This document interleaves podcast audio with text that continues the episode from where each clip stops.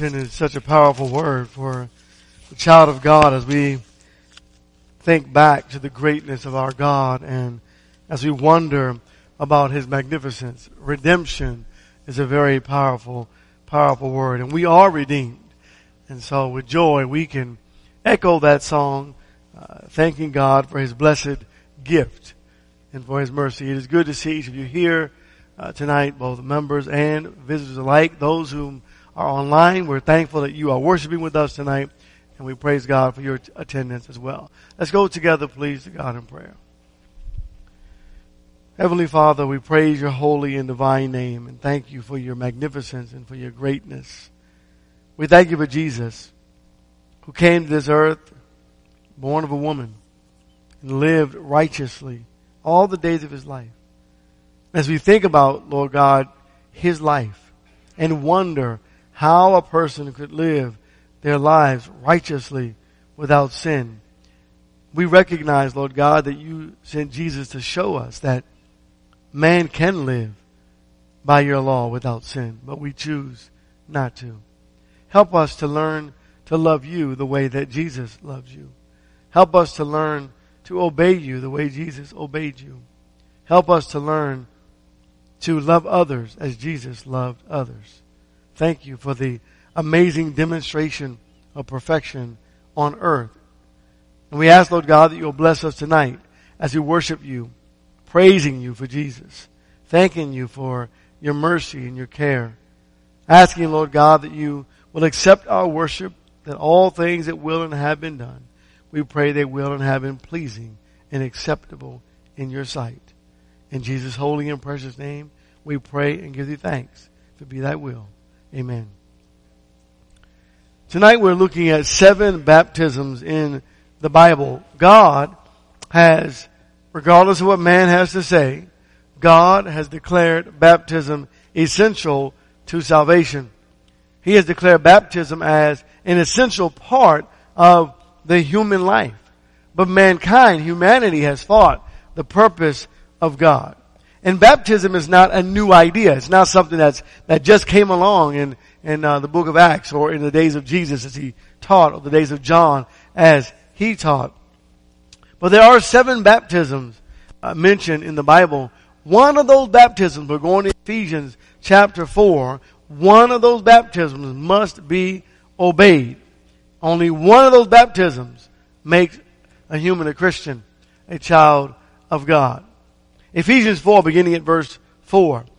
There is one body and one spirit, just as also you were called by, in one hope of your calling, one Lord, one faith, one baptism, one God and Father of all, who is over all and through all and in all. This baptism is a baptism of immersion for the forgiveness of sins. We'll come to that um, later in our study. I want us to turn to 1 Corinthians chapter uh, chapter 10. 1 Corinthians chapter 10. In the Old Testament, Jesus speaks by way of inspiration of a baptism that if you read the text, you wouldn't think it were about. Just like so many things in the Old Testament you read and you don't really always put the puzzle, the pieces of the puzzle together, but it's all there. And it's amazing when God opens it up to us and reveals it to us. And I want to look at 1 Corinthians 10 beginning at verse 1. For I do not want you to be unaware, brethren, that our fathers were all under the cloud and all passed through the sea. And all were baptized into Moses in the cloud and in the sea. And all ate from the same spiritual food and all drank the same spiritual drink for they were drinking from a spiritual rock which followed them and the rock was Christ. Nevertheless, with most of them, God was not well pleased for they were laid low in the wilderness. God says, I want to go back to Exodus chapter 13, that when you look at the crossing of the Red Sea, that that is a baptism. And if you will, the very first baptism that is mentioned in the scriptures. But when you read the crossing of the Red Sea, unless you have in mind God's amazing plan, scheme of redemption, you would never have seen it as a baptism, but it was a rescue. It was a transfer from uh, a scene of wickedness and evil over to a life of righteousness and glory. It was God's blessing to humanity. Now, it's not the very first baptism, or if you will, the idea of being carried by water from one place to another, from wickedness and evil over to righteousness or completeness or something that's different. And we'll close with that idea uh, with Noah's Ark. But in Exodus chapter 13, beginning at verse 21, the Bible says, And the Lord was going before them in a pillar of cloud by day to lead them on the way and in a pillar of fire by night to give them light that they might travel by day and by night. He did not take away the pillar of cloud by day nor the pillar of fire by night from before the people. So there's this pillar of cloud that is over them continually. Look at chapter 15 and the verse 8. The Bible says, at, at, and at the blast of, of his nostrils, the waters were piled up. The flowing waters stood up like a heap. The deeps were congealed in the heart of the earth. So the idea that the water, we know, the wall, right, on both sides of Israel became, if you will, an immersion for them. And the pillar of cloud that was over them continually, constantly, without end. Chapter 14 and verse 21. Then Moses stretched out his hand over the sea and the Lord swept the sea back by a strong east wind all night and turned the sea into dry land, so the waters were divided. And the sons of Israel went through the midst of the sea on the dry land, and the waters were like a wall to them on their right hand and on their left. And so here's this immersion, right? They're completely immersed, if you will. They are surrounded by water. And then in verse 29 through verse 31, and by the way, that's not a figure, it really happened, right? 29 through verse 31. But the sons of Israel walked on dry land through the midst of the sea, and the waters were like a wall to them on their right hand and on their left. Thus the Lord saved Israel that day from the hand of the Egyptians, and Israel saw the Egyptians dead on the seashores. And when Israel saw the great power which the Lord had used against the Egyptians, the people feared the Lord, and they believed in the Lord and in his servant Moses. Isn't it amazing that when they came down to the seashore, they looked to Moses and said, now we're going to die. But then God opens the water and lets them cross through, right? He parts the water and they cross through. Something that was impossible, but it happens. Was it essential to cross the, wall, the, the sea in order to be saved? Of course it was. Why is it argued today? Right? Why is it argued today that this is not something that's essential? This is a picture from the Old Testament that God will bring into the New. Jesus was baptized, right? Matthew chapter 13, or chapter 3 rather. Matthew chapter 3. Now we might ask the question, why was Jesus baptized? That's really important. But regardless of the fact of why, for just a moment, he was immersed in water. The Red Sea. He crossed through, immersed. Jesus immersed in water. Verse 13. Then Jesus arrived from Galilee at the Jordan, coming to John to be baptized by him. But John tried to prevent him, saying, I have need to be baptized by you, and do you come to me? Now keep in mind that this, this moment, John doesn't know who Jesus is. He knows who he is. He's his cousin. But he doesn't know he's the Messiah yet. I'll, I'll explain that in a moment. But Jesus answering said to him, permit it at this time, for in this way it is fitting to fulfill all righteousness. Then he permitted him. And after being baptized, Jesus went up immediately from the water, and behold, the heavens were open, and he saw the Spirit of God descending as a dove and coming upon him. And behold, a voice out of the heavens saying, This is my beloved Son, in whom I am well pleased. Now, a question, what if Jesus had said it was just a symbol and he just went to the water and turned around and went back? It wouldn't have happened the way God told him to. Jesus had to be immersed literally in the water to fulfill, this is the point, all righteousness. And so Psalm 119 and verse 172 tells us exactly what righteousness is.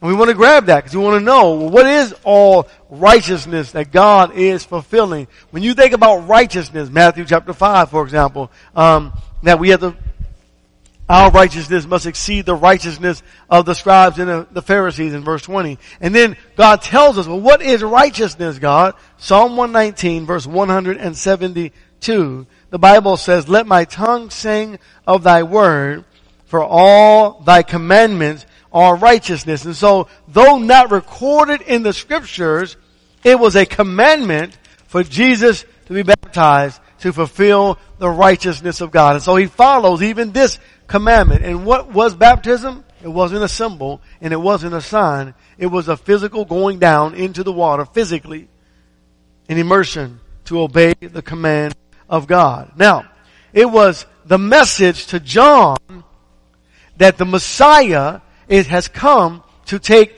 a lost people from one world into a spiritual world, if you will, to transfer them from lostness into righteousness by the great power of God. Look, if you will, at John chapter 1. Let's look at verse 29. We'll begin there. John 1 and verse 29. The next day he saw Jesus coming to him and said, Behold, the Lamb of God who takes away the sins of the world.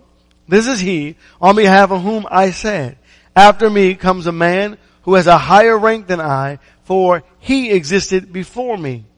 And I did not recognize him, but in order that he might be manifested to Israel, I came baptizing in water. And John bore witness saying, I have beheld the Spirit descending as a dove out of heaven, and he remained upon him.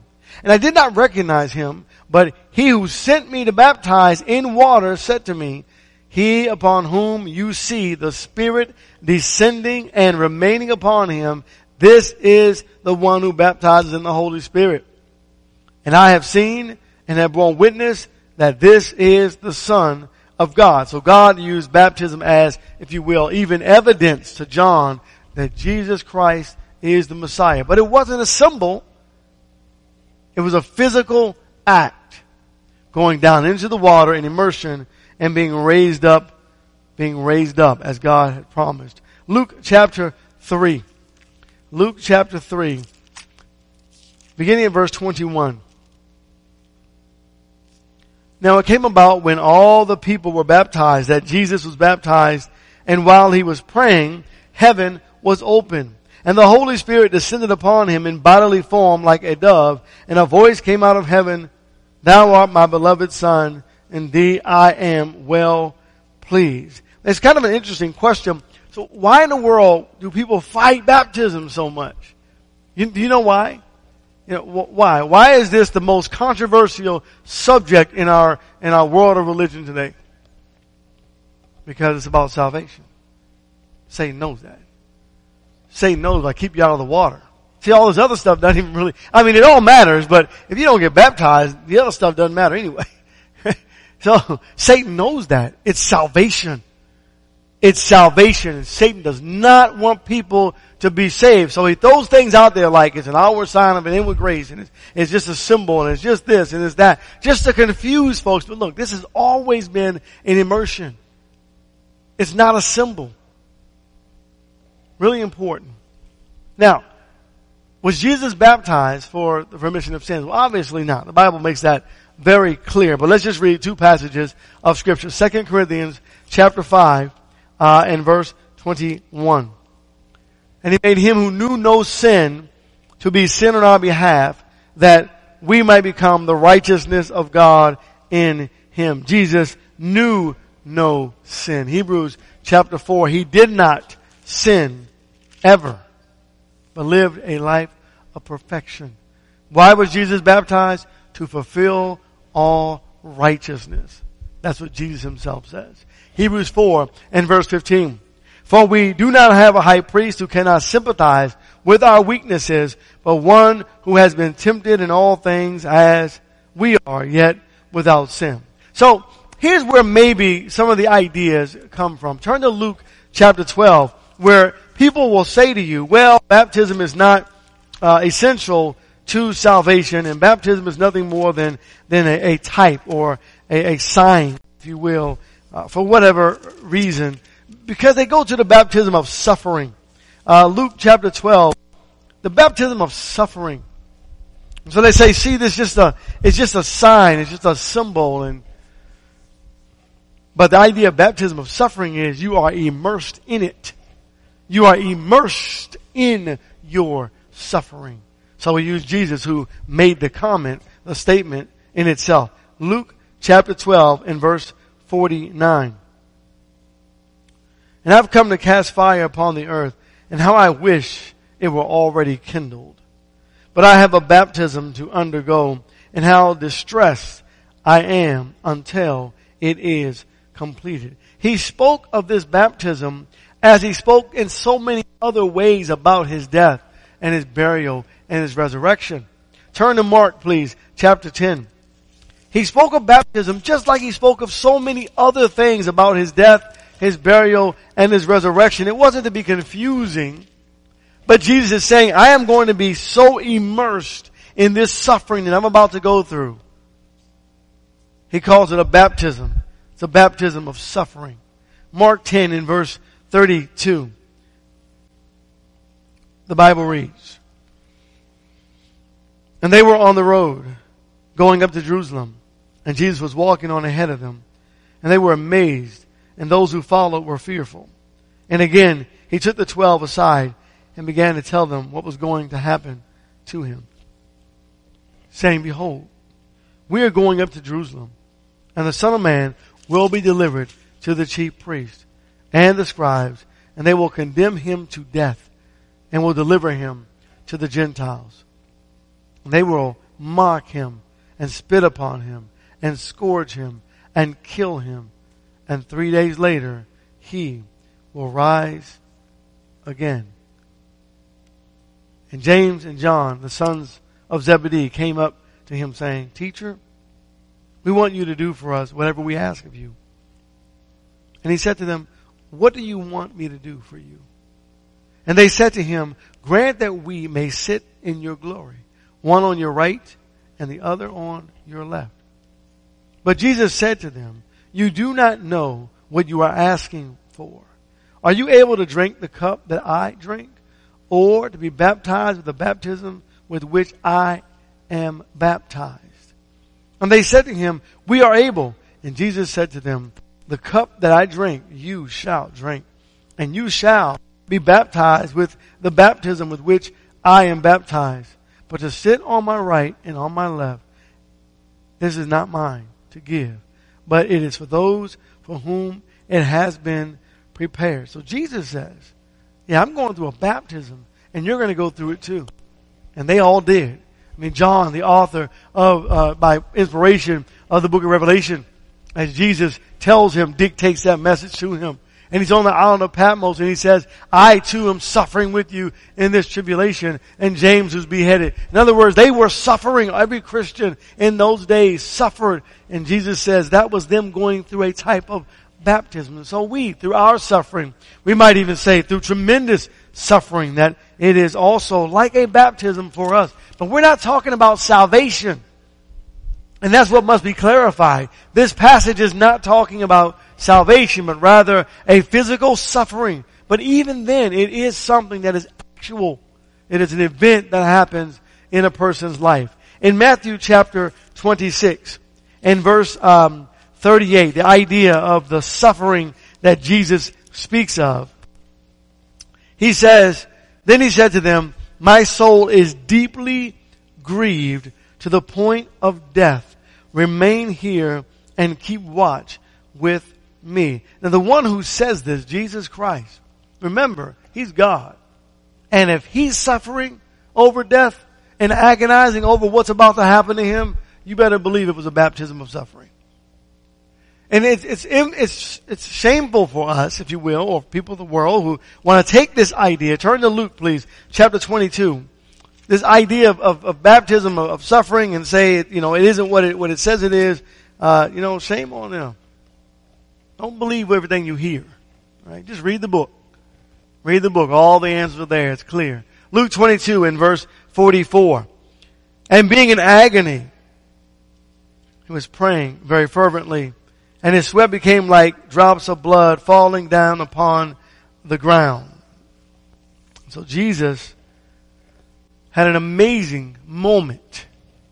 An amazing moment. The Son of God had an amazing moment And he said, that was my baptism. Was it his baptism? Was it his physical? No, and he was baptized by John. We're not talking about the same thing. So don't let the world confuse you as they have confused so many today, unfortunately and sadly enough. Turn to Hebrews chapter 5, please. Hebrews chapter 5. Let's look down at verse 7. Hebrews 5 and verse 7.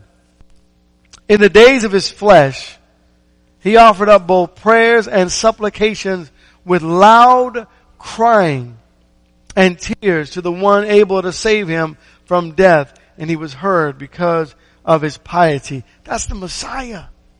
Right? That's the Messiah. The Messiah was agonizing and praying to God. He called it a baptism. Praise God. That's exactly what it was. Now, there's this transformation. A transformation from, from a, a lostness, if you will, a lost state, or, or if you will, this transformation from one environment to another. And it's interesting that the Bible clarifies that to us and says this also, this transformation is then a, a baptism. It's a type of baptism to, to take you from one place to another. But the point is that baptism for salvation does exactly that. It carries a man from a kingdom of lostness, transforms him or transfers him into a kingdom of salvation. I'm going to go all the way to 1 Peter chapter 1, and I, oh, chapter 3 rather, and I want to look at verse 20. Just verse 20. Speaking of Noah in those days. In verse 20. Who once were disobedient when the patience of God kept waiting in the days of Noah during the construction of the ark in which a few, that is eight persons were brought safely through the water. In other words, what God is saying, safety was inside of the ark. And the water did two things the water transported, transferred Noah and his family from difficulty, an unsafe state, to a safe state. From one environment, lostness, to another environment, being saved. And those who were not inside of the ark died, drowned by the same waters that saved. Turn to first um, Colossians. Turn to Colossians chapter 1. Colossians chapter 1. So from one environment to another environment. They were literally transported across the way by water. Colossians 1 in verse 13. The Bible says, He delivered us from the domain of darkness and transferred us to the kingdom of His beloved Son, in whom we have redemption, the forgiveness of sins. So He has transferred, transferred us from the domain of darkness into the kingdom of salvation. He did it through water. Right? And all of that by His grace. All of that by His grace and by His mercy. Acts chapter 2. Acts chapter 2 in verse, you know, we're going to verse 38. I'm going to look at that for just a moment. So baptism is not a symbol. It's not a sprinkling. We see every time it's baptism, there's this immersion, being immersed in it, if you will. It's not pouring or fusion uh, some say. It is an immersion into water for the cleansing of the soul. We're talking about salvation now. The one baptism that refers to salvation is a baptism in water mentioned in Acts chapter 2 in verse 38. And we'll come back to that through this uh, series of lessons. Baptism is not a work. Some have said it is a work. But when you read the text, it doesn't say go baptize yourself. It says be. It's passive be baptized. You need someone to do it for you. And that's important. You need someone to take you down into, you can't just go and, and dunk yourself. Not, that's not a, not according to the scriptures. It is a passive text. It is a surrender. You surrender your life to God and you allow some human being by your trust and faith in this individual as well, mostly in God. You allow this individual to take you down to the water and bring you back up. That's the part about the human being.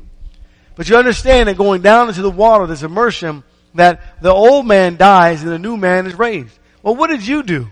You didn't do anything. It's passive. You did nothing. You just, you just surrender. You allow someone to take you under and bring you back up. How can it be a work? All that you've done is you've made a decision that I'm going to serve God and fear Him. and you trusted in your faith. But outside of that, we did absolutely nothing. Somewhere going down into the water, God washes away our sins. What did you do? Nothing. You didn't wash your own sins away. God did it all. It's passive. At some point, when you went down into the water, God gave the gift of the Holy Spirit. What did you do? Nothing. It's all passive. It is not a work of man. It is a work of faith. That you believe that God will do in the water what He promised He would do. And let me ask you this question. When you went down into the water, when were you saved? When you went down in and, or when you came up out? right? Somewhere, God washed your sins away. And when you came out of the water, you were new. All of it was done. What did you do? Nothing. Someone brought you out of the water, right? God did everything. It's passive. Acts 2 in verse 38. The Bible says, And Peter said to them, Repent and let each of you be baptized in the name of Jesus Christ for the forgiveness of your sins, and you'll receive the gift of the Holy Spirit. And I love how our um, theologians love to argue the word eis and love to try to tell you what God meant. We don't need it. You don't need anybody to tell you what God meant. Just believe what God said. Right? You know, we don't need to go through and become philosophical on it. God meant what He said, and God said what He meant. And so it's passive, and it's simple, and God made it simple. That's the problem. It's, salvation is so simple and so easy that we fight it. We're like Naaman. No, no, no, that can't be the case. Dip seven times and this are not the rivers of Abana and Pharpar better? I mean, can't I go there and do it? And then his, his attendant said, well, wait a minute, think about it. He didn't ask you to do anything great. And that's what we're looking for because we're arrogant and prideful people. Give me something that I can do to where I can say I saved myself. And God says, I'm not going to give you that. Passive. Surrender to God in the waters of baptism by way of immersion that you might be saved. Allow God to do all the work when one repents and confesses the name of Christ. You go down into the water. God washes your sins away. God gives you the gift of the Holy Spirit. And then you're raised up and Jesus brings you up brand new. He transfers you from the domain of darkness and transfers you over into the kingdom of His beloved Son. Isn't God good? Yeah, God is wonderful. The lesson is yours. Lord willing, we'll come back next week and we'll look at this whole concept again. I believe that was only three of the seven baptisms. God bless you.